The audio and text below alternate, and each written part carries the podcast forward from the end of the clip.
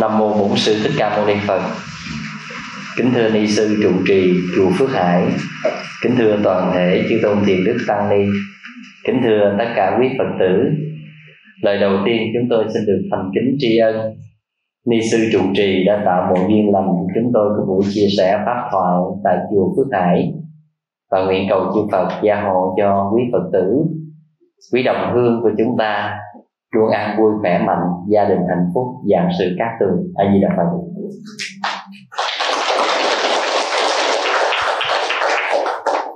À, xin thưa các vị thì uh, trong cái chuyến hoàng pháp lần này thì tôi có duyên để ghé cái vùng North Carolina này là nơi mà tôi đã đến một lần à, trước kia thì ờ, năm nay thật lòng là xin thưa các vị, tôi không có cái nguyện vọng sang Mỹ.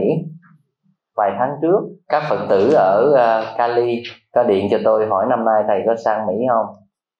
Thì tôi nói là, tôi thấy sau hai năm Covid là mọi người cũng ờ, rất là vất vả, rồi cuộc sống tạm thời chưa ổn định.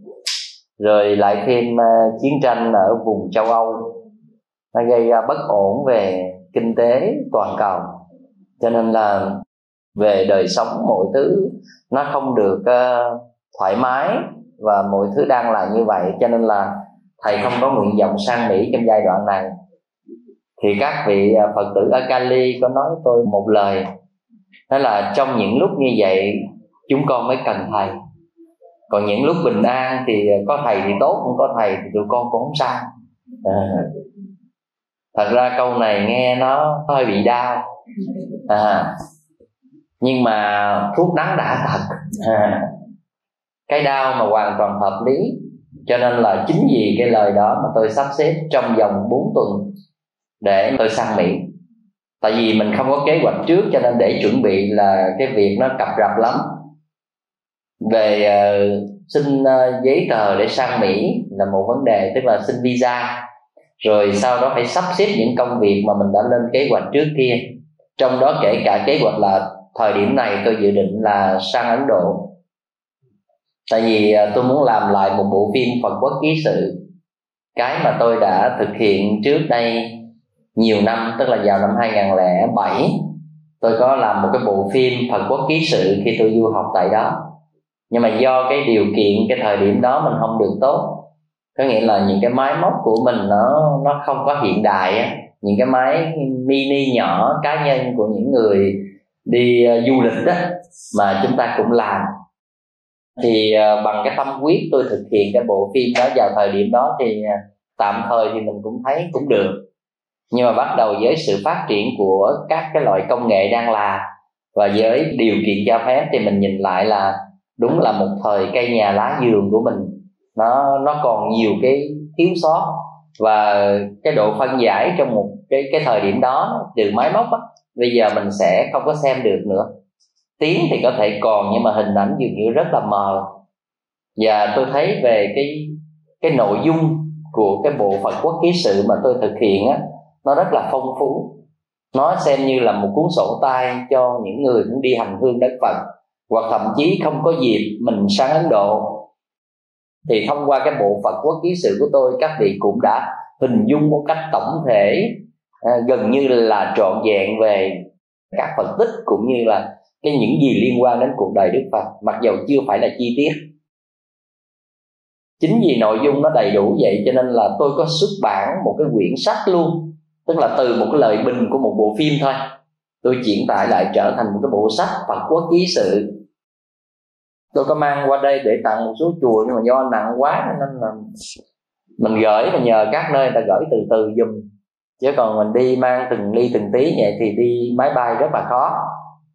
Nói với các vị để cảm thấy rằng là duyên do, tôi có mặt sang Mỹ trong lần này và mong rằng những lời Phật pháp trong giai đoạn này sẽ là một liều thuốc an thần cho các vị, giúp các vị bình an hơn, vượt qua những thử thách, vượt qua những cái băn khoăn, sợ hãi và những điều lo lắng khi chúng ta không biết thế giới còn điều gì xảy ra nữa đây nhưng mà thế giới xảy ra cái gì là chuyện của thế giới? Chúng ta không dùng một đôi bàn tay để có thể che đậy được cả bầu trời này. Chúng ta sẽ sống theo triết lý của đức phật để giúp làm sao chúng ta có hạnh phúc, bình an trong mỗi ngày chúng ta sống.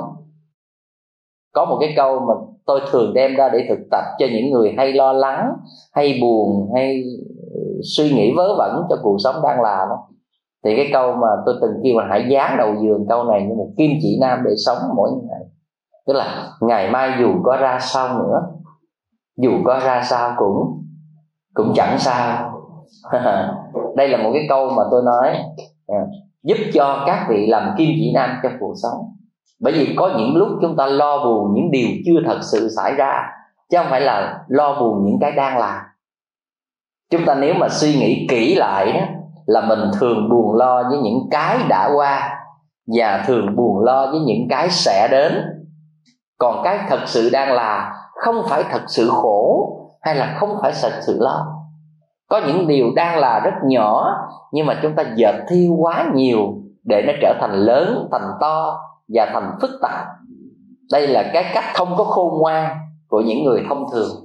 Cho nên khi người học phật, nhờ triết lý phật giáo, nhờ trí tuệ của đức phật nó giúp chúng ta khôn ngoan hơn, biết đánh giá các vấn đề hơn, rồi biết chuyển hóa các vấn đề.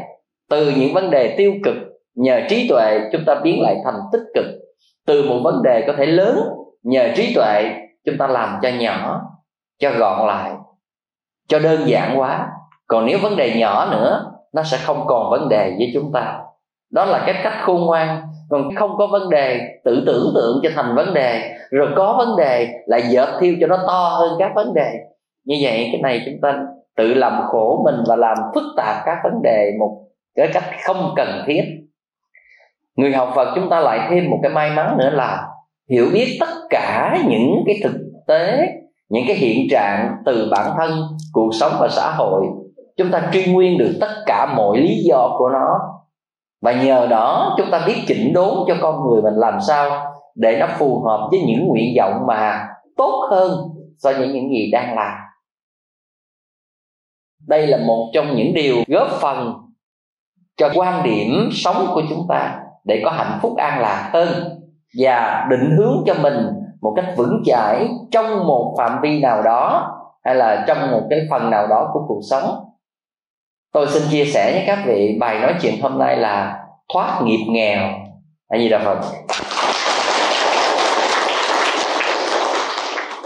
Thật ra với các vị đó, giàu nghèo là chuyện muôn thở của cuộc sống, nó không phải là chuyện ngày hôm nay. Nó là chuyện muôn thở của cuộc sống xã hội.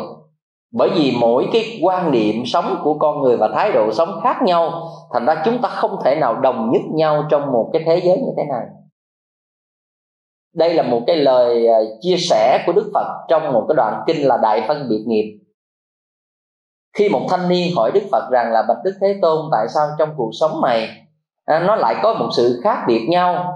Cùng là một thân phận con người nhưng mà lại có người giàu người nghèo người đẹp người xấu người cao sang kẻ thấp hèn người thông minh kẻ ngu đần tất cả mọi thứ là do cái gì?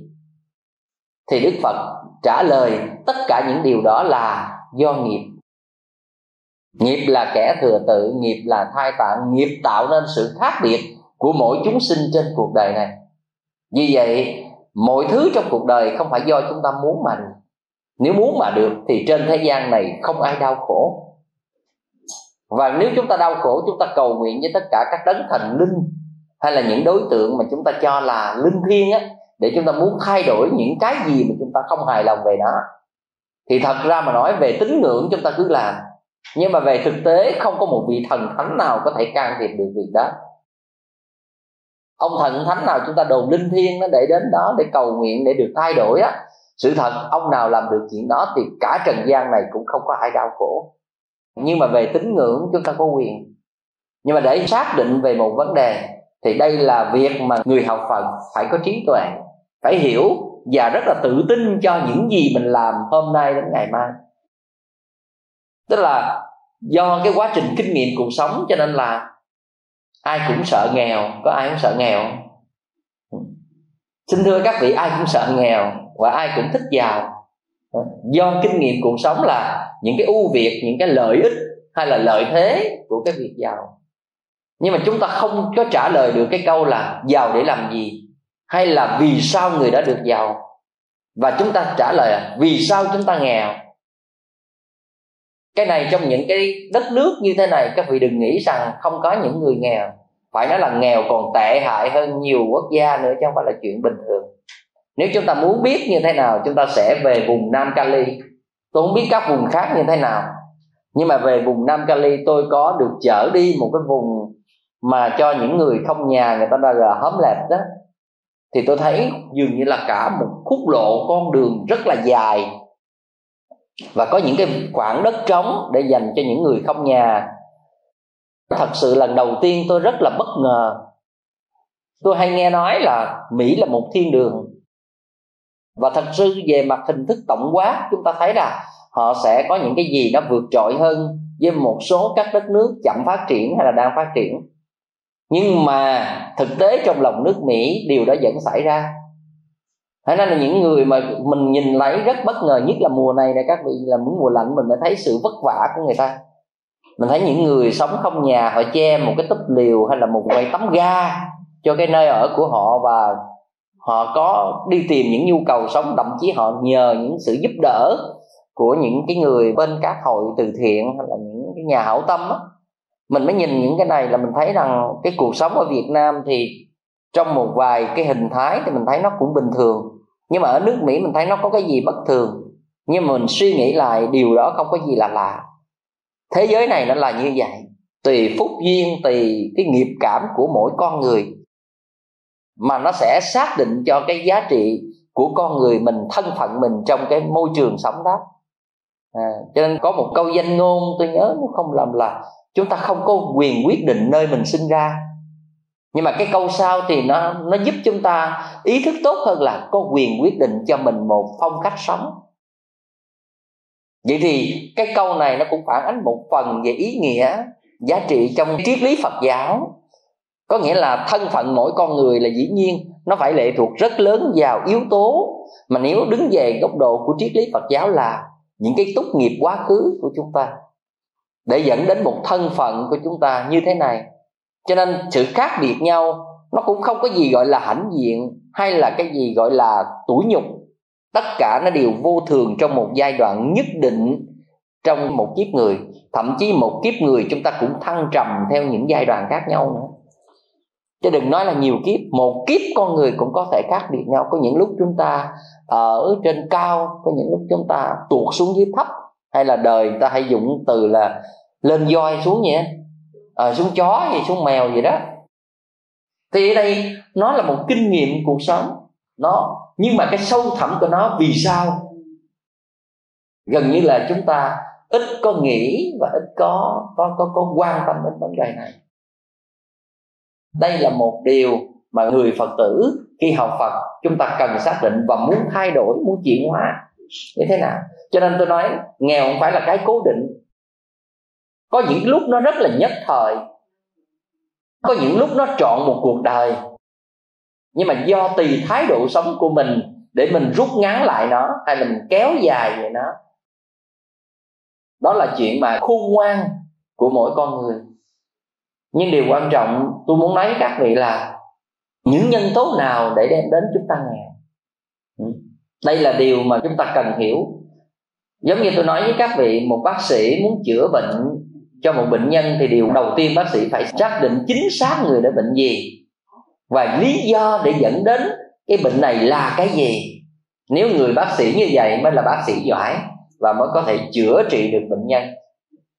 Căn cứ về mặt hiện tượng của một người bệnh, chưa nói được điều gì hết. Nhiều khi các vị ho nhưng mà cái đó ho cái gì? Có những người ho do tứ thời cảm mạo, nhưng mà có người ho do viêm cổ họng. Có những người ho như vậy là dấu hiệu của cái khối u trong phổi thì sao? Nó có vô vàng cách. Chứ không phải là ho, cái là có nghĩa là cái người đó là là và phải là vậy vậy nó không có. Nó nhiều cái triệu chứng ho. Vậy thì ở đây phải xác định rất rõ nguyên nhân của nó. Rồi cái căn bệnh của nó như vậy thì mình mới có giải pháp vậy đầu tiên mình muốn có giải pháp trong việc giải quyết vấn đề này là mình phải tìm hiểu được lý do là những nhân tố nào đem đến nghèo?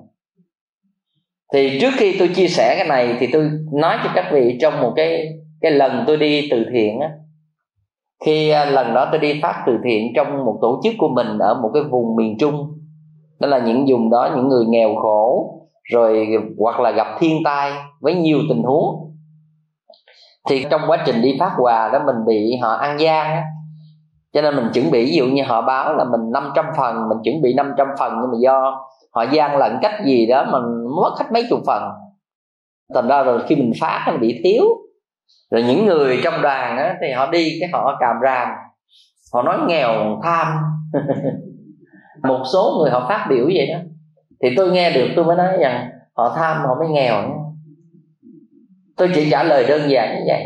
Và tôi mới nói rằng là khi chúng ta đến những nơi như thế này, chúng ta không cần thiết phải phàn nàn những điều như thế. Chúng ta chỉ đến bằng tình thương và làm với trách nhiệm của mình nếu thiếu bổ sung vào. Bởi vì chúng ta phải hiểu được rằng không có gì đương nhiên để họ trở thành người nghèo. Không có cái vô lý. Chính vì vậy cái dẫn đến nghiệp nghèo, nó đã là những cái nghiệp nó ràng buộc theo cuộc đời của họ. Mà cơ bản nhất là những nhân tố để dẫn đến nghèo là gì? Tham lam là một trong những nhân tố quan trọng. Ích kỷ là nhân tố thứ hai. Phung phí là nhân tố thứ ba. Và kiêu mạn là nhân tố thứ tư. Đừng nói người nghèo không kiêu mạn nha. Có những người nghèo tự ái lắm đó. Tôi vậy kệ á, đừng nói tới tôi, đừng thế này rồi nó nên hoặc là đụng tới họ là họ sẽ phản ứng cho các vị thấy rất là dễ sợ. Thì tất cả những cái này đối với những người học phật sâu không có gì lạ hết á. Bởi vì họ đã có những nhân tố này từ nhiều kiếp, nó nằm trong cái hạt giống sâu thẳm của nơi họ. Tôi xin lỗi, tôi không hề mang cái nghĩa nói xấu hay là mang cái nghĩa là chê. Nhưng mà mình phân tích theo cái triết lý của phật giáo bởi vì mình học phật pháp, mình biết rằng đức phật dạy là cái nghiệp nghèo khổ nó phải xuất phát từ đâu. Cho nên mình biết rất rõ, mình hướng dẫn cho họ cách để chuyển hóa, để thay đổi. Chứ không phải là mình mang cái nghĩa đi kẻ bạch, cái điều gọi là tiêu cực. Cũng giống như bác sĩ hiểu được rằng là à vì sao người này bị tiểu đường, người sao người này bị tim mạch vì sao, người này bị ho, bị gan, bị phèo phổi gì đó. Bác sĩ phân tích điều đó ra, không mang cái nghĩa là tôi kẻ vạch vào đời tư của anh. Mà phân tích cho anh biết rằng lý do vì sao anh bệnh là nhiệm vụ của tôi muốn giúp anh là là hết bệnh. Cái này nó xuất phát từ tình thương. Cho nên tôi nói những người đi làm việc với mình á, các vị phải kiềm chế tâm trạng của mình lại. Nó không có gì để các vị bức xúc hết á. Các vị đã bước đến một môi trường này, các vị đã sẵn sàng với một tâm thế là vì sao chúng ta làm chúng ta mang cái nghĩa chia sẻ với họ thôi. Còn những điều diễn biến đó ra, đó là chuyện rất bình thường. Và nếu các vị cảm thấy rằng để hạn chế điều đó thì cái quá trình mình thực hiện, mình kiểm soát cho nó tốt hơn một chút. Cái điều đó mình không đổ thừa họ. Nó là như vậy á. Vậy thì bây giờ, tôi nói với các vị, cái người nghèo dĩ nhiên nó phải liên quan đến cái nghiệp tham. Gian tham á, tham ở đây không phải là họ muốn có được và họ đã từng từng bỏ ra công lao và sức lực để thực hiện ước mơ của mình. Cái đó nó là một vấn đề khác. Tôi đã nói rồi, cái tham mới là gian tham. Chứ còn cái chuyện mà tham gọi là ham muốn muốn vào để muốn có nhiều hơn, thật ra cái điều đó nó không có lỗi trên quy luật cuộc đời. Cho nên có người phân tích chữ tham là ham muốn, có nghĩa là muốn có nhiều hơn, có được rồi, muốn nữa muốn nữa. Cái này đối với tôi nó không có gì sai hết á nếu tôi muốn có nữa, tôi nỗ lực tôi làm nữa, tôi thực hiện nữa, tôi sẽ quyết tâm hơn nữa, tất cả. Đó là chuyện rất bình thường và những cái cái đó là những cái mình đáng tôn trọng chứ. Cho nên cái tham mà chúng ta dịch như vậy đó, chúng ta làm cho một số những người có ý chí cầu tiến đó, họ cảm thấy cái quan niệm đạo phật chúng ta nó bị tiêu cực, nó kìm hãm sự phát triển của con người. Không hề có, cái đó do cái diễn dịch của chúng ta sai, chứ không phải là đức phật nói sai cho nên khi những người đến chùa tu á, chúng ta hay nghe cái từ gì? Tham sân si, phải không? Rồi hở ra cái tham quá, sân quá. Và thậm chí tôi, một số người cũng nói, ông phước tiến giảng mà ông sân quá. Tôi nói, tôi mà không sân mà tôi lên, tôi ngồi với đức thích ca rồi. Hay là tôi lên bàn tổ, tôi ngồi rồi, tôi đâu có làm thầy thích phước tiến. Chúng ta đừng có nói cái kiểu mà nói nói suông tham sân si. Rồi nói tham quá. Tham lần sau và chừng nào hết tham? Ông hết tham chưa? Và thậm chí người đi tu hết tham chưa? Và tới giai đoạn nào trong quá trình tu tập mới đoạn tận được tham? Không hiểu triết lý phật giáo. Thậm chí lên trời hết tham chưa? Hả? Cho nên những cái cách tu tập như thế này, chúng ta phải hiểu rằng đối với người cư sĩ phật tử, chúng ta chỉ nói với họ rằng đừng gian tham chứ chúng ta không có nói với họ là đừng có tham. Không có tham này sao phát triển? Ủa không lẽ nhà tôi vậy, ở rách với ông muốn tôi ở hoài, vậy tôi an phận vậy hoài. Tôi muốn sửa nhà, cái nói tôi tham. Không đúng, bậy bạ như vậy. Ép người ta một cái cách thiếu trí tuệ. Đức phật không có ép. Mà đức phật nói rằng là à tham nó giống như là ham muốn ước mơ nó là cái bản chất của con người. Nhưng mà người muốn thực hiện ước mơ đó bằng mọi thủ đoạn á là vấn đề khác. Ác tâm lừa đảo gian dối á là một vấn đề khác. Thì cái đó chúng ta gọi là gì? Là gian tham. Khi phân tích cho người phật tử là à các vị sống theo triết lý phật giáo đừng gian tham. À, tức là những cái ước mơ của mình mình chưa phải là thánh cho nên mình vẫn còn mơ còn muốn còn ham chứ làm sao muốn ham được và ai không muốn không ham nữa thì lên bàn tổ ngồi làm tổ rồi. Làm thánh rồi. Phải hiểu rất là tế nhị chỗ này nha các vị. Nhiều quan điểm triết lý phật giáo bị sai. Cho nên một số những người ứng dụng máy móc à, họ không được an lạc giải thoát và hạnh phúc. Và họ càng đi sâu vào phật pháp họ càng khổ. Tôi thấy một số người họ đi học tu á họ khổ ở chỗ là họ bị máy móc quá cho cái việc ứng dụng đạo phật rồi một số người người đi tu á, họ chưa tu mình gần gũi, mình nói chuyện nghe rất là thoải mái. Tới chuyện họ tu một thời gian mình gần không nổi. Họ lạ lạ sau đó. Và họ tu càng sâu, mình thấy họ ớn ớn tức là họ bất thường á các vị. Nhưng mà họ nghĩ họ đang tu, nhưng mà tôi cảm thấy à họ đang có cái gì đó hơi bất thường cho nên là cái người hướng dẫn không khéo, mình sẽ làm cho họ đến với đạo phật mà khổ chứ không có hạnh phúc đúng nghĩa. Cho nên đây đây là một trong nhiều vấn đề. Tôi đã phân tích cho các vị thấy rằng học theo phật nó đầy trí tuệ và nó không giúp cho con người hạnh phúc, an vui hơn thì không có thể những điều tệ hại hơn. Và nếu một người học phật mà để mình tệ hại hơn thì cái đó phải xem lại là mình học có đúng chưa? Mình ứng dụng có hợp lý chưa? Cũng giống như mình theo bác sĩ về sức khỏe mà mình càng theo cái đó mà sức khỏe mình càng tệ hại hơn rồi. Phải coi lại. Cái tiếp thu kiến thức và ứng dụng những điều mà được hướng dẫn, nó như thế nào để mà ăn uống khoa học và đời sống nó rất là là văn minh khoa học mà sức khỏe lại tệ hại hơn. Đó là cái cách của mình có thể mình ứng dụng không hợp lý hoặc là mình ứng dụng nó sai với cơ thể của mình, nó không phù hợp cơ thể mình. Cái này phải chỉnh đốn. Cũng vậy, phật pháp là như vậy. Cho nên trở lại vấn đề tôi muốn nói tham, nhưng mà cái gian tham của con người là một trong những nhân tố mà mà của những cái người để dẫn đến cái nghiệp nghèo khó đó. Thứ hai nữa là gì? Ích kỷ. Tôi đã từng giảng trong một số bài, tôi hỏi mọi người ích kỷ có tội không? Hả? Nếu ai từng nghe tôi nói thì cái ích kỷ là gì? Ích kỷ là người sống cho riêng mình. Thì tôi đã từng nói rằng ích kỷ nó không có tội.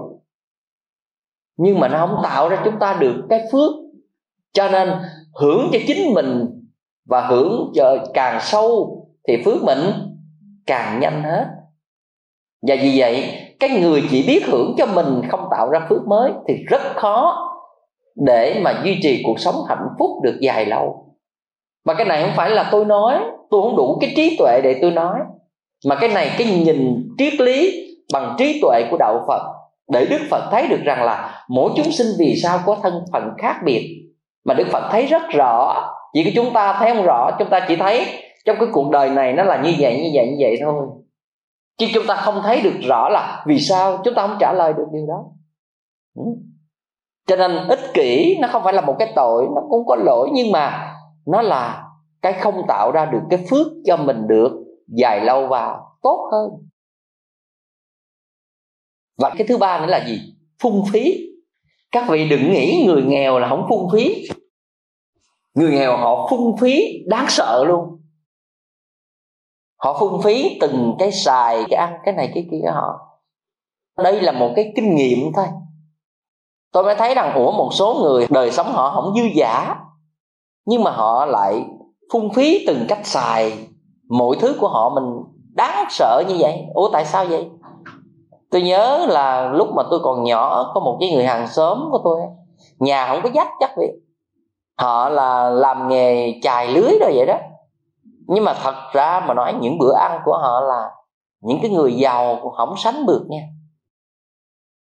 Tôi phải nói là lúc nhỏ mình nhìn thấy những cái bữa ăn họ rất là sang trọng. Nhưng mà nhà của họ nhiều năm sau, thậm chí những người lớn ở trong đó họ qua đời, thì vẫn là như vậy á vậy thì cái đây nó cho chúng ta đến cái gì? Do phung phí cho nên dễ mất phước. Tức là phung phí từ nhiều kiếp á. Cho nên người nghèo á, đôi khi là họ xài sang, xài phí. Cái chúng ta nói, nghèo nó sao phung phí vậy? Sự thật, phung phí cái vốn là những cái nghiệp của người nghèo. Họ phí phạm nhiều kiếp nó hết phước. Cho nên trong chùa tôi tôi để một cái câu ở ngay nhà trù á. Tiết kiệm là tích lũy phúc đức cho tự thân và nếu ở nhà chùa cho nên là tôi để là tiết kiệm của tam bảo là tích lũy phúc đức cho tự thân. Để chi vậy? Những người ở trong nhà bếp là một trong những người cần phải thận trọng. Cái cộng rau gạo nước điện ga mọi thứ. Cái này nếu họ không cẩn thận họ phung phí phước báo họ làm quỷ hoại phước báo mà họ không biết. Cho nên ở trong nhà bếp á, cần phải thận trọng để sử dụng thực phẩm một cách hợp tình hợp lý. Chúng ta đôi khi á, chúng ta bị phung phí phước báo mà mình không có biết. Ví dụ như nhà các vị nhất là các vị nào quản lý cái gia đình của mình ở nhà bếp á, các vị để ý. Nhiều khi chúng ta mua về chúng ta chất ở trong tủ lạnh tủ đông cho cố. À, thấy gì thích thì mua à. Nhưng mà không có ăn tới không đụng tới thậm chí mua về quên luôn rồi cái tự nhớ giờ cái lục ra một ngày nào thấy chặt quá không còn chỗ để nó bắt lộn móc ra cái nó hết đá. Rồi cái làm gì? À, thì dục vô sọt rác và chúng ta cứ nghĩ đó là chuyện bình thường không hề bình thường. Tôi không có quan tâm đến chuyện đó của các vị. Tôi cũng không phải cần thiết gì cái chuyện đó đối với các vị. Nhưng mà vũ trụ là người quan tâm họ sẽ cộng trừ nhân chia tất cả mọi thứ của chúng ta một cách công bằng. Chúng ta vụt vô sọt rác cái gì, có nghĩa là chúng ta tự mất vào cái đó cái đó. Dù chúng ta có biết hay không, vô tình hay cố ý chúng ta có nói với vũ trụ ơi nó hết đá rồi không lẽ tôi ăn nữa. Đó là chuyện của chúng ta. Còn nó là bỏ vô bao nhiêu, nó cộng cho các vị bấy nhiêu. Đời các vị hưởng được 50 ký phước báo, các vị thảy trong đó nửa ký là các vị còn 49 ký rưỡi là vũ trụ nó trừ ra cho các vị nửa ký đó một cách sòng phẳng, chứ không nói là ừ do nó thiêu, nó quá đắt rồi, quá đắt ai kêu không đợi tới, gần tới ngày cần mua mua thảy nó chia bỏ. Cho nên ở đây tôi nói, có những cái chúng ta rất vô tình. Đi vào trong nhà vệ sinh, chúng ta xài nước. Đôi khi chúng ta thấy nước là cái gì? Cho nên là cái chân chúng ta đúng ra xài chừng có gáo nước à. Ui, chúng ta chạc chạc chạc chạc chạc vô cả đống. Không biết để làm gì nhưng mà cứ chạc vậy đó rồi có những nhu cầu xài cái miếng hết rồi, nhưng mà lỡ bút một ca rồi, cái sao? Xài có chút rồi thôi xài luôn, đậu cái sạc luôn. Chúng ta không nghĩ rằng những cái đó là nó nó trừ với chúng ta trong những cái việc mà nhu cầu. Chúng ta không để ý đâu. Mỗi một ngày, một chút một chút một chút, một đời của chúng ta các vị thấy cái sự cẩu thả vô tình của mình, nó là một sự phung phí phước báo mà mình không bao giờ biết. Rồi đến một ngày à tại sao mình rơi vào hoàn cảnh mình không có ăn, hoặc rơi vào hoàn cảnh không thể ăn? Hay là không thể có những nhu cầu trong như vậy?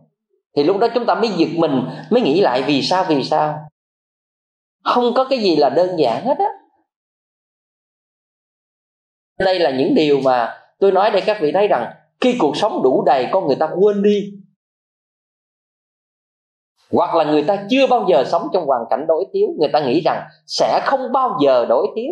Làm gì có từ không bao giờ.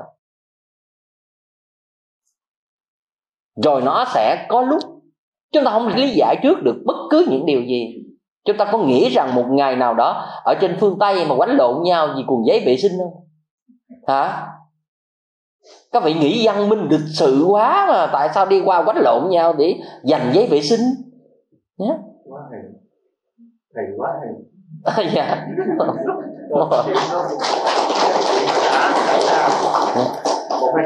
dạ tôi mới nói với các vị rằng chuyện gì cũng có thể hết á.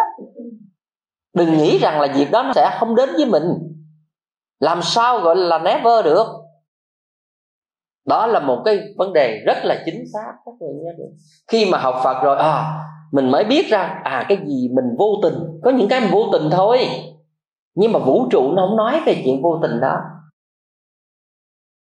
Cho nên là khi nghiệp nó ràng buộc rồi chúng ta không có trách được không có trách trời trách đất hay là là là, là than phiền. Chúng ta càng trách và càng than phiền thì vũ trụ nó sẽ đem đến những điều mà chúng ta đang trách đó, đó nhiều hơn cho nên ta nói ghét của nào vậy gì ờ trời trao của đó. Chúng ta thấy nó nghịch lý không? Nhưng mà cái đó là sự thật. Các vị càng nói những từ ngữ tiêu cực thì tiêu cực nó càng đến với các vị. Các vị than phiền về điều gì, điều đó nó càng đến với các vị mà không có lối thoát. Và các vị không biết tại sao. Cái vũ trụ nó đâu có phải là, nó như là cái đầu phân tích của chúng ta. Nó rất là chân thành, rất là tự nhiên vậy nó giống như một cái máy vậy đó. Chúng ta nạp vào nó từ gì nó sẽ trả lại ngay cái từ đó. Mà nó không cần thiết để nó nói chúng ta có nguyện vọng ý gì. Chúng ta có ý trớ trêu chúng ta ý, buồn, phiền, than trách gì không biết, nhưng mà mình nhấn ngay chữ đó thì tao trả được chữ này thôi. Thành ra hàng ngày cứ tôi sầu, tôi khổ, sao tôi dày tôi dày dày hoài luôn. Không có thoát. Cho nên người ta hay cho mình à, những cái câu để vượt thoát, hay là để sống bình an, hay là hay là mình tự tin hơn, hay là mình xem thường những cái điều như thế như thế. Thật ra những cái đó là cái kinh nghiệm trong cuộc sống người ta người cho mình. Rồi tới gì nữa? Cái nghiệp kiêu ngạo, tự ái, tự ngã, kiêu ngạo. Thật ra, trong vô số những nhân tố nó dẫn đến chúng ta cái nghiệp nghèo, có những giai đoạn hay là có những quá khứ của chúng ta từng xem thường những người nghèo. Khinh họ. Nhưng mà tôi hỏi các vị giàu nghèo thường hay vô thường? Vô thường. Các vị thấy những tỷ phú để trở thành những kẻ homeless mấy hồi? Nếu biến cố xảy ra là một cái vụt thôi. Các vị nhớ kỹ, tỷ phú Trump ông đã từng nói nha có những lúc ông đã từng âm tế gì đó. Tới năm phần trăm gì trong cái nợ đó chứ không phải là lúc nào tiền nó cũng nằm ở cái cái cái cái đỉnh cao để trở thành tỷ phú vậy đâu. Nếu mà sơ sẩy một chút, điều gì nó cũng có thể xảy ra. Vậy thì các vị thấy rằng do tính chất vô thường mà nó trở nên tính công bằng trong cuộc đời này. Ừ. cho nên ở châu âu, tôi có giảng một bài giảng là cuộc sống vốn công bằng. Có thể cái này tôi nói nó không phù hợp với những người đang sống quá thực tế nhưng mà nó rất là phù hợp với cái quy trình sống của đời người từ một đến nhiều kiếp. Nếu không có quy luật này, cuộc sống vô cùng bất công. Cho nên tôi nói cuộc sống vốn công bằng. Có thể câu nói của tôi nó đi ngược với Bill Gates. Bill Gates đã từng nói cuộc sống vốn không công bằng. Nhưng mà đó là cái nhìn của một người đời, một tri thức của thế gian. Một con người nhìn về thực tế. Nó sẽ không công bằng. Nhưng mà nhìn về quy luật của vũ trụ hay tiến trình nhân quả luân hồi của chúng sinh, chứ đừng nói cá nhân ai hết đó nó là một cái việc rất công bằng cho một con kiến ăn không bao giờ mất, mà gạt ai một đồng bạc nào cũng không bao giờ mất. Nó sòng phẳng hết. Tất cả mọi thứ đều rất là rõ ràng trong quy luật này. Không thể tự nhiên anh như vậy, không thể tự nhiên chị như vậy không thể tự nhiên người đó là hoa hậu không thể tự nhiên mình là thị nở. Làm gì có những cái tự nhiên như vậy? Nếu tự nhiên như vậy là cuộc đời vô cùng bất công và chúng ta có quyền nguyền rủa ông trời không có bắt chúng ta sẽ sẵn sàng nguyền rủa luôn á, nếu thật sự vậy tôi cũng nguyền rủa theo.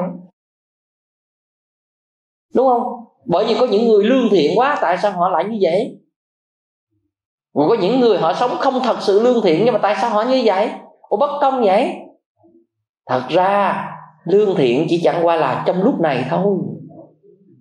Chứ chắc gì nhiều đời nhiều kiếp, với một vai trò đó, thân phận đó, với bản tính đó, anh thật sự là kẻ lương thiện. Cho nên đây là cái tôi sẽ chia sẻ trong bài giảng này. Tôi nói tại sao người nghèo khó, họ hay có nguyện vọng đi làm phước. Nhưng mà lúc mà đầy đủ phước báo thì lại không muốn làm tôi trả lời được hết tất cả những cái đó, đó. Bởi vì tôi là người gặp thiết thực về những trường hợp đó lúc tốt đẹp quá nhưng mà không chịu tu. Thấy người ta làm còn ái ố nữa. Làm có không lo ăn đi bố thí đi cho rồi này kia làm chuyện vớ vẩn. Ủa nói hay lắm sao tới chừng mình đi mình cũng đi tìm làm giống như người ta. Nhưng mà sao lúc có điều kiện làm làm gì khổ lại ham làm? Tôi gặp quá nhiều cho nên tôi trả lời được cái này biến cố cuộc đời nó làm cho người ta giác ngộ. Chứ còn khi mà những lúc thông thường người ta không có giác ngộ. Lúc thông thường người thấy gì ngộ ngộ giác. Đúng không? Cho nên khi biến cố cái tự nhiên thật sự giác ngộ. Trong hai năm covid sản hoàng hết, bắt đầu có giác ngộ. Cái đầu hết covid, cái ngộ ngộ giác lại. à cho đó là cái chúng sinh chúng ta nó vốn là như vậy á.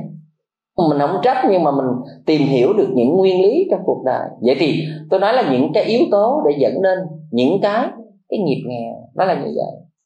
Đây là những điều mà cứ giúp thêm chúng ta có kinh nghiệm. Cho nên tôi muốn nói là thoát nghiệp nghèo có nghĩa là mình muốn chuyển hóa nó. Mình muốn thay đổi số phận đó đạo phật chúng ta tuyệt vời hơn ở một số học thuyết trong đó kể cả các triết lý của phương đông hay là đạo học của phương đông. Họ cho rằng là định mệnh hay là thiên mệnh, nó quyết định số phận của con người như vậy á. Thành ra nó trở thành cái gì? Cái công thức máy móc. Nó khép con người vào những cái quy luật khắc khe. Nhưng mà đạo phật thì nó làm cho chúng ta gì? Cái nhìn phải nó là nhìn bằng chân lý đó nó tuyệt vời, nó cởi mở. Cho nên nghiệp đối với đạo phật, đức phật dạy, nghiệp có chuyển được không? Được không?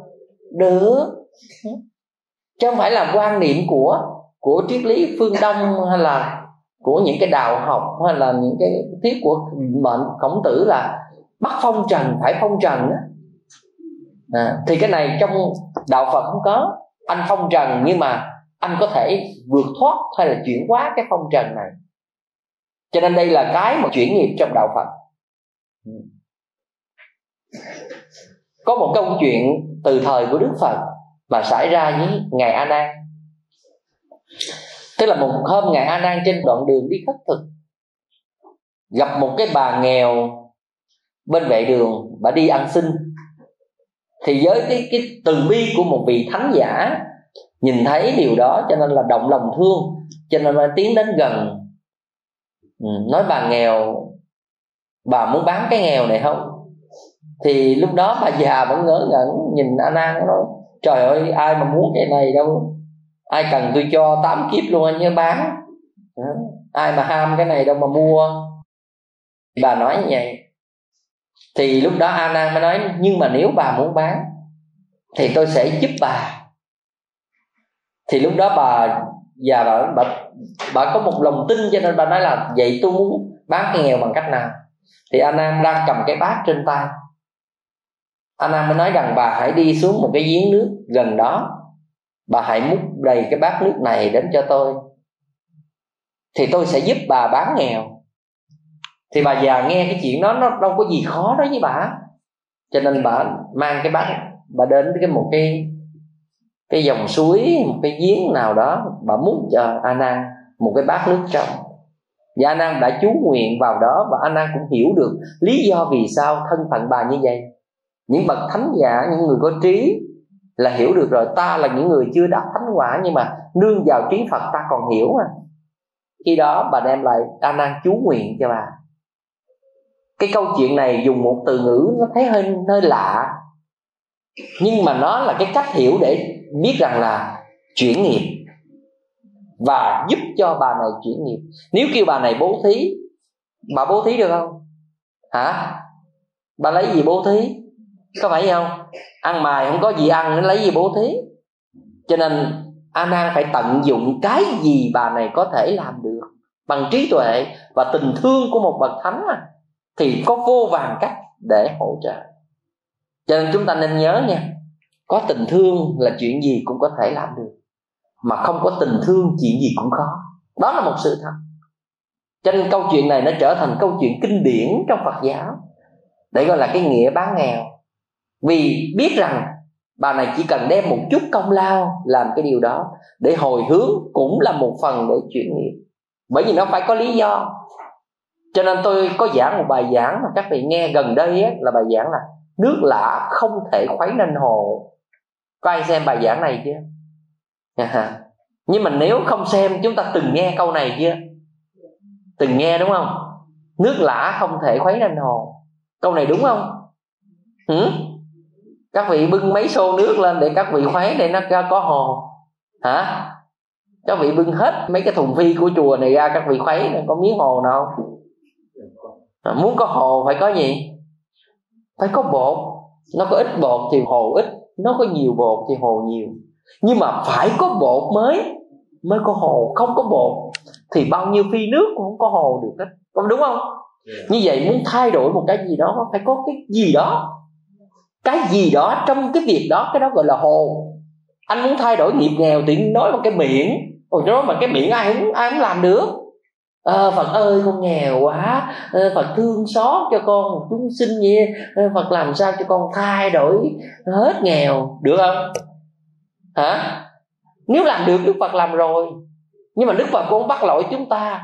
Cho nên các vị đừng có nói rằng tại sao đi chùa phải cúng nải chuối đĩa xôi thật ra cái đó không phải ai bắt hết á.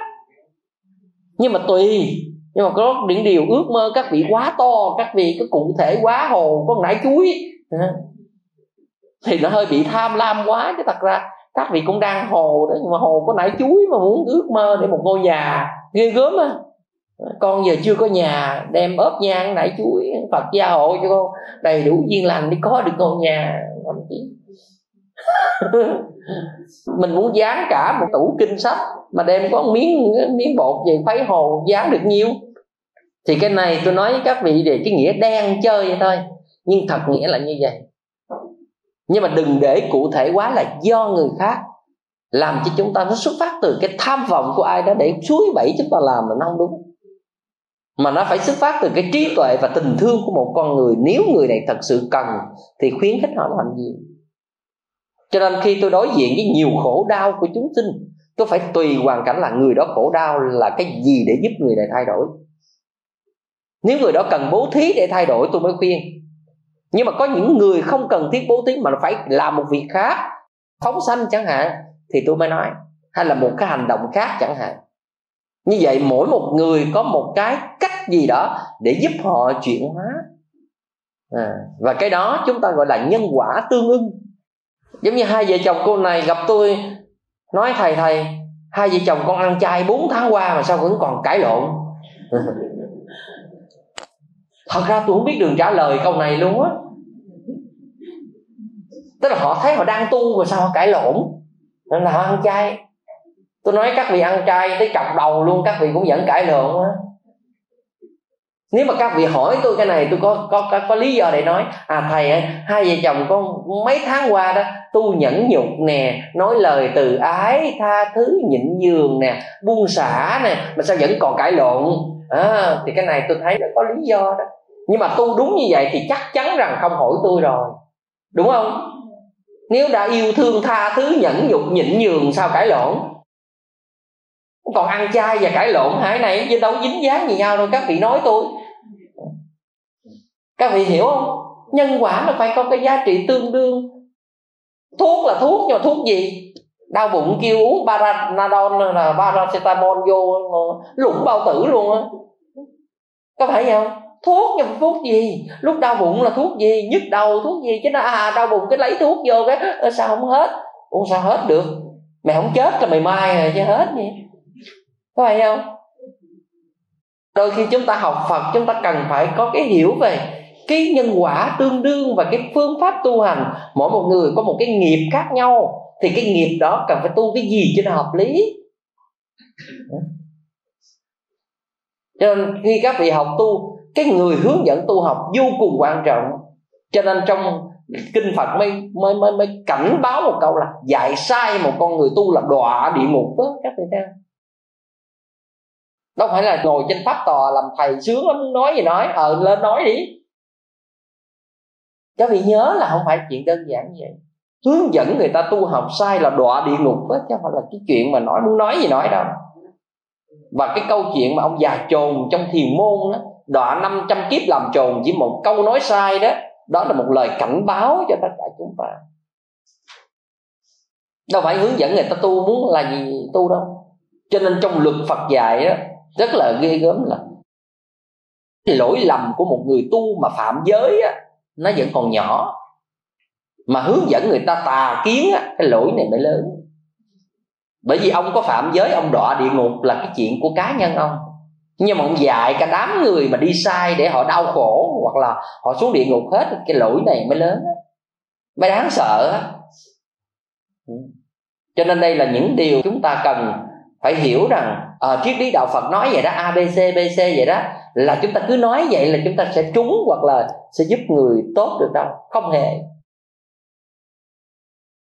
Nếu thiếu trí một chút chúng ta đưa người vào tà kiến sạch trọi và họ học tu càng khổ đau chứ họ không được hạnh phúc và lợi lạc đâu. Vì nên nhớ như vậy. Đây là một cái bài học rất là quan trọng. Cho nên khi mình biết rằng cái người này họ nghiệp gì cũng giống như họ bệnh gì vậy đó. Và cái người hướng dẫn cho họ nó giống như một vị bác sĩ một vị lương y. Cho nên trong kinh phật mới có câu là chúng sinh đa bệnh phật pháp gì? Phật pháp đa phương. Tức là Phật pháp có nhiều cái pháp môn để đối trị với từng cái, cái, cái trình độ căn cơ tất cả mọi thứ. Nó khác nhau.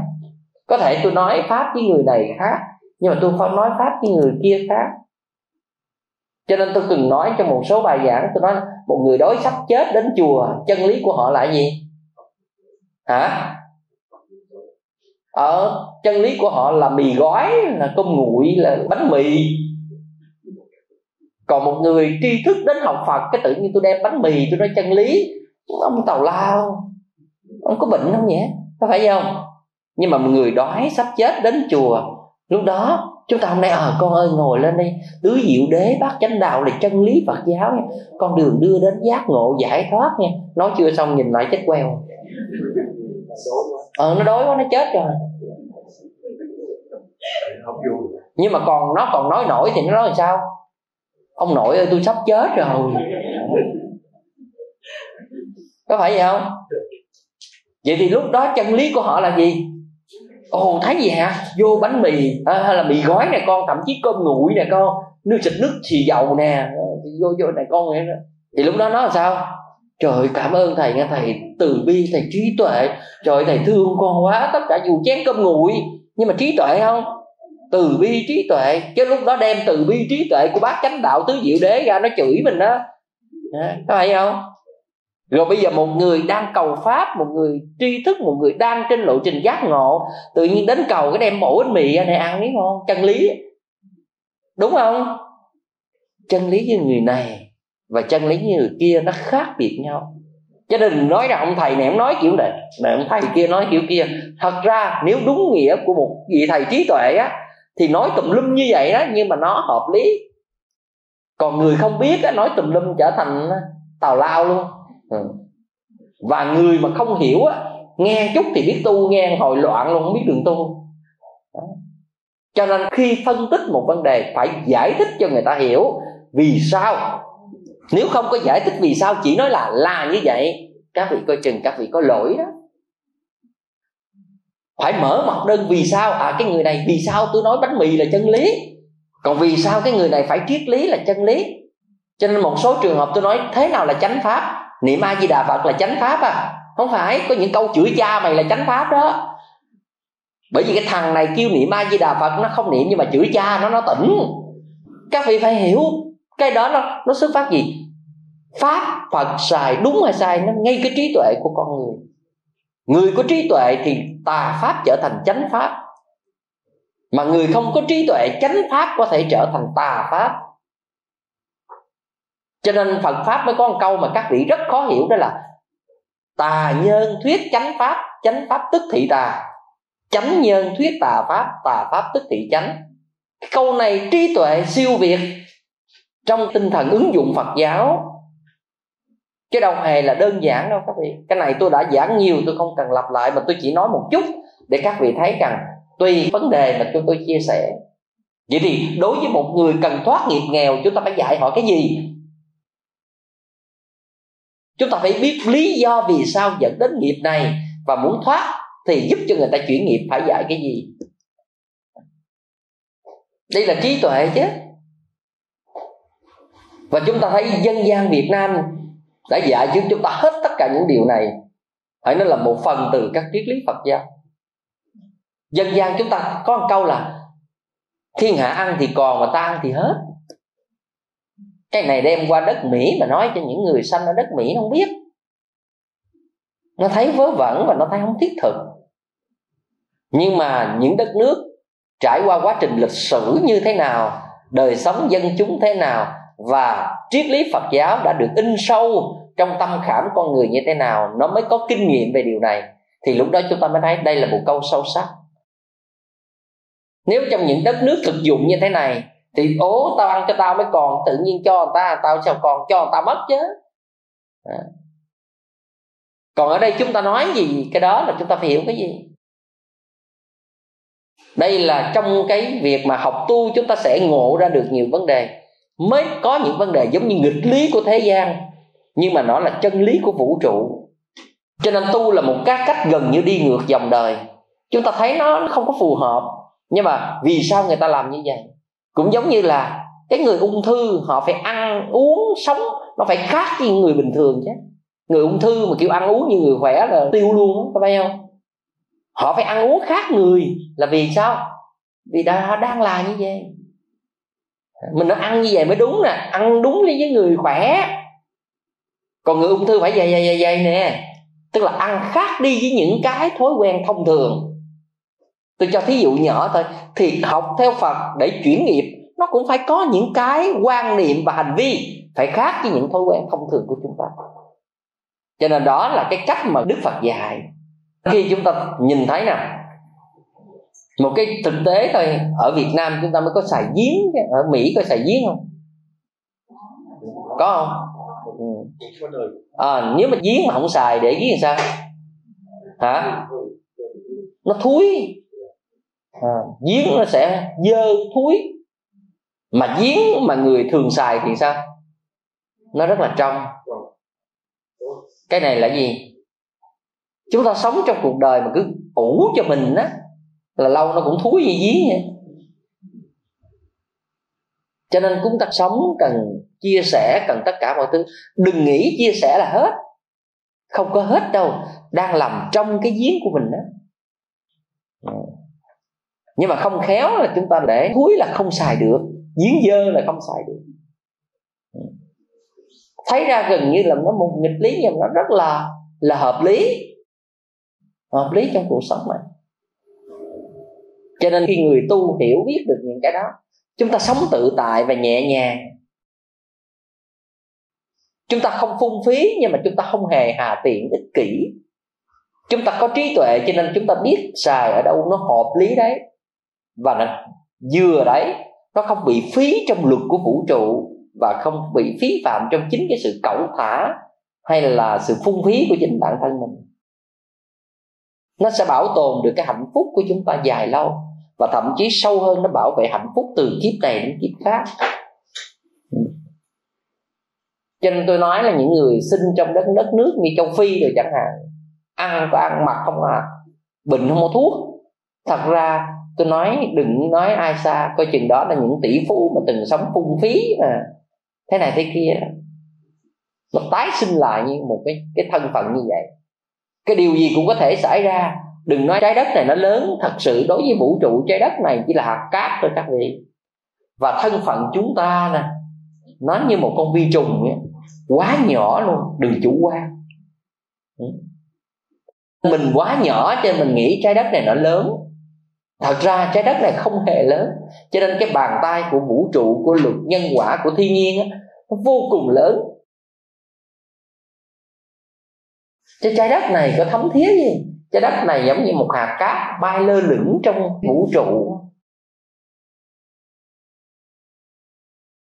Còn nếu mà chúng ta thấy có giá một chút là nó nằm trong hành tinh thì thấy có giá đó.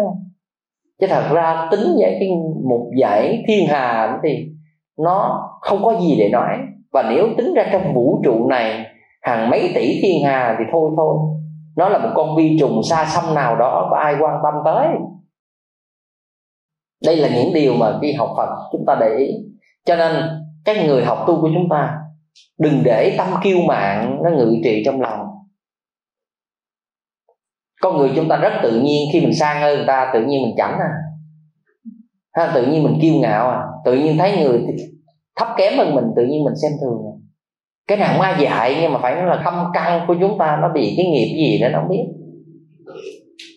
Cho nên một người mà có tình thương săn sóc và chăm sóc được nhất là những người nghèo khổ, tật nguyền rồi đó, không có dễ đâu nha các bạn. Cho nên đức phật, ngày xưa mà khi hành động mà dẫn đi đề, đi tắm, đây là một hành động các vị đừng nghĩ đơn giản một người từng trong cái giai cấp sát đế lợi mà sống trong một cái đất nước cổ đại phân chia, giai cấp rất là đáng sợ và khắc khe.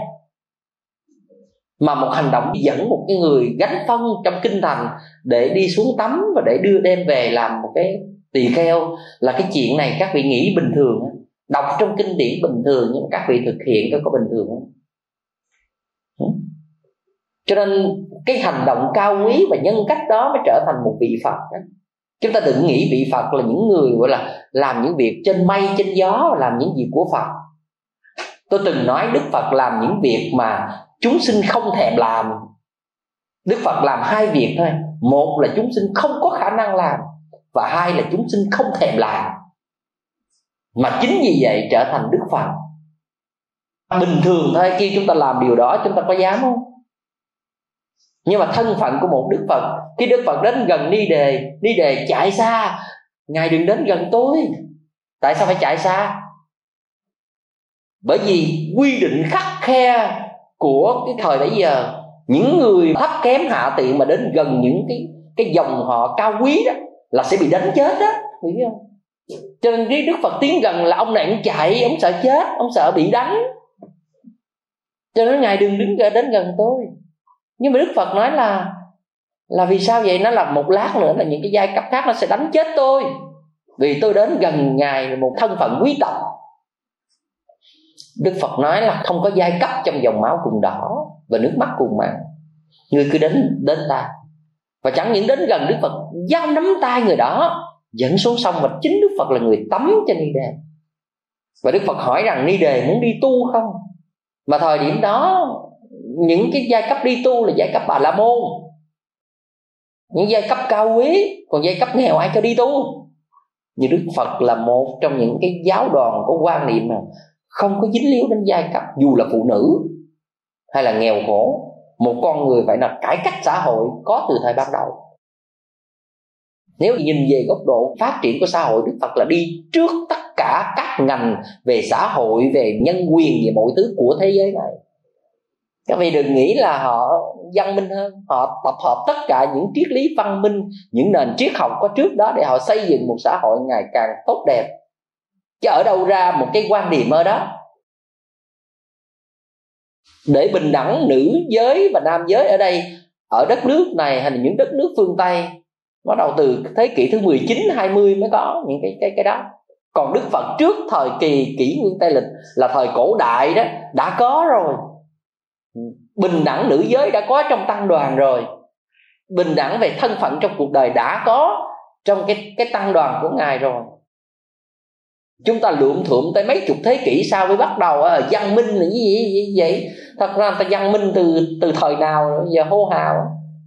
Nhưng được cụ thể hóa nó có một cái tầm ảnh hưởng rộng lớn thì trong một giai đoạn này nó sẽ rộng lớn hơn. Cho nên tôi muốn nói với các vị là mình tu là mình tôi luyện cho mình mình phát hiện được mình có những cái ý niệm đó. Mình nhìn một thân phận thấp kém nghèo khổ hoặc là một thân phận nào đó cái ý niệm kiêu mạn nó tự động nó, nó khởi lên thì chúng ta phải biết rằng đây là một ý niệm của phiền não của những cái mà nó làm mất đi cái tâm và nhân cách cao quý của một con người thì chúng ta phải giảm nó xuống. Điều tiết nó lại. Chứ các vị không phải là thánh không phải tuyệt đối không có suy nghĩ. Nhưng mà có chánh niệm, ý thức rất rõ, suy nghĩ này là không hợp. Nếu nuôi dưỡng ý nghĩ này, nó sẽ dẫn chúng ta đến cái chỗ kiêu mạn và dễ biến mình mất phước. Tu học là phải kiểm soát về tâm lý của mình từng ly, từng tí. Chứ không phải tu là cái chuyện gì nó ghê gớm đâu các vị muốn ghê gớm thì tất cả những cái này phải làm trước đi. Những cái này không làm, đừng nói làm chuyện ghê gớm của thánh thần. Những nấc thang đầu không xây dựng rồi lên nấc thang thứ 100 quan đường, nó phải được xây dựng từ những cái nền tảng rất căn bản như thế này. Đây là một trong những vấn đề mà tôi muốn chia sẻ để chúng ta có một cái nhận thức về các triết lý Phật giáo. Điều tiết lại để chúng ta tu hành. Nếu chúng ta không có thì vô cùng tuyệt vời. Có thì cũng không có gì là là đáng ngại chúng ta chỉ cần nhận thức ra nó hiểu được nó và có cái cách để chuyển hóa nó để giúp cho mình được bình an hạnh phúc à, vững chãi trong cuộc cuộc sống này. Mọi thứ nó được tốt đẹp. Thì tôi dừng bài chia sẻ với các vị tại đây.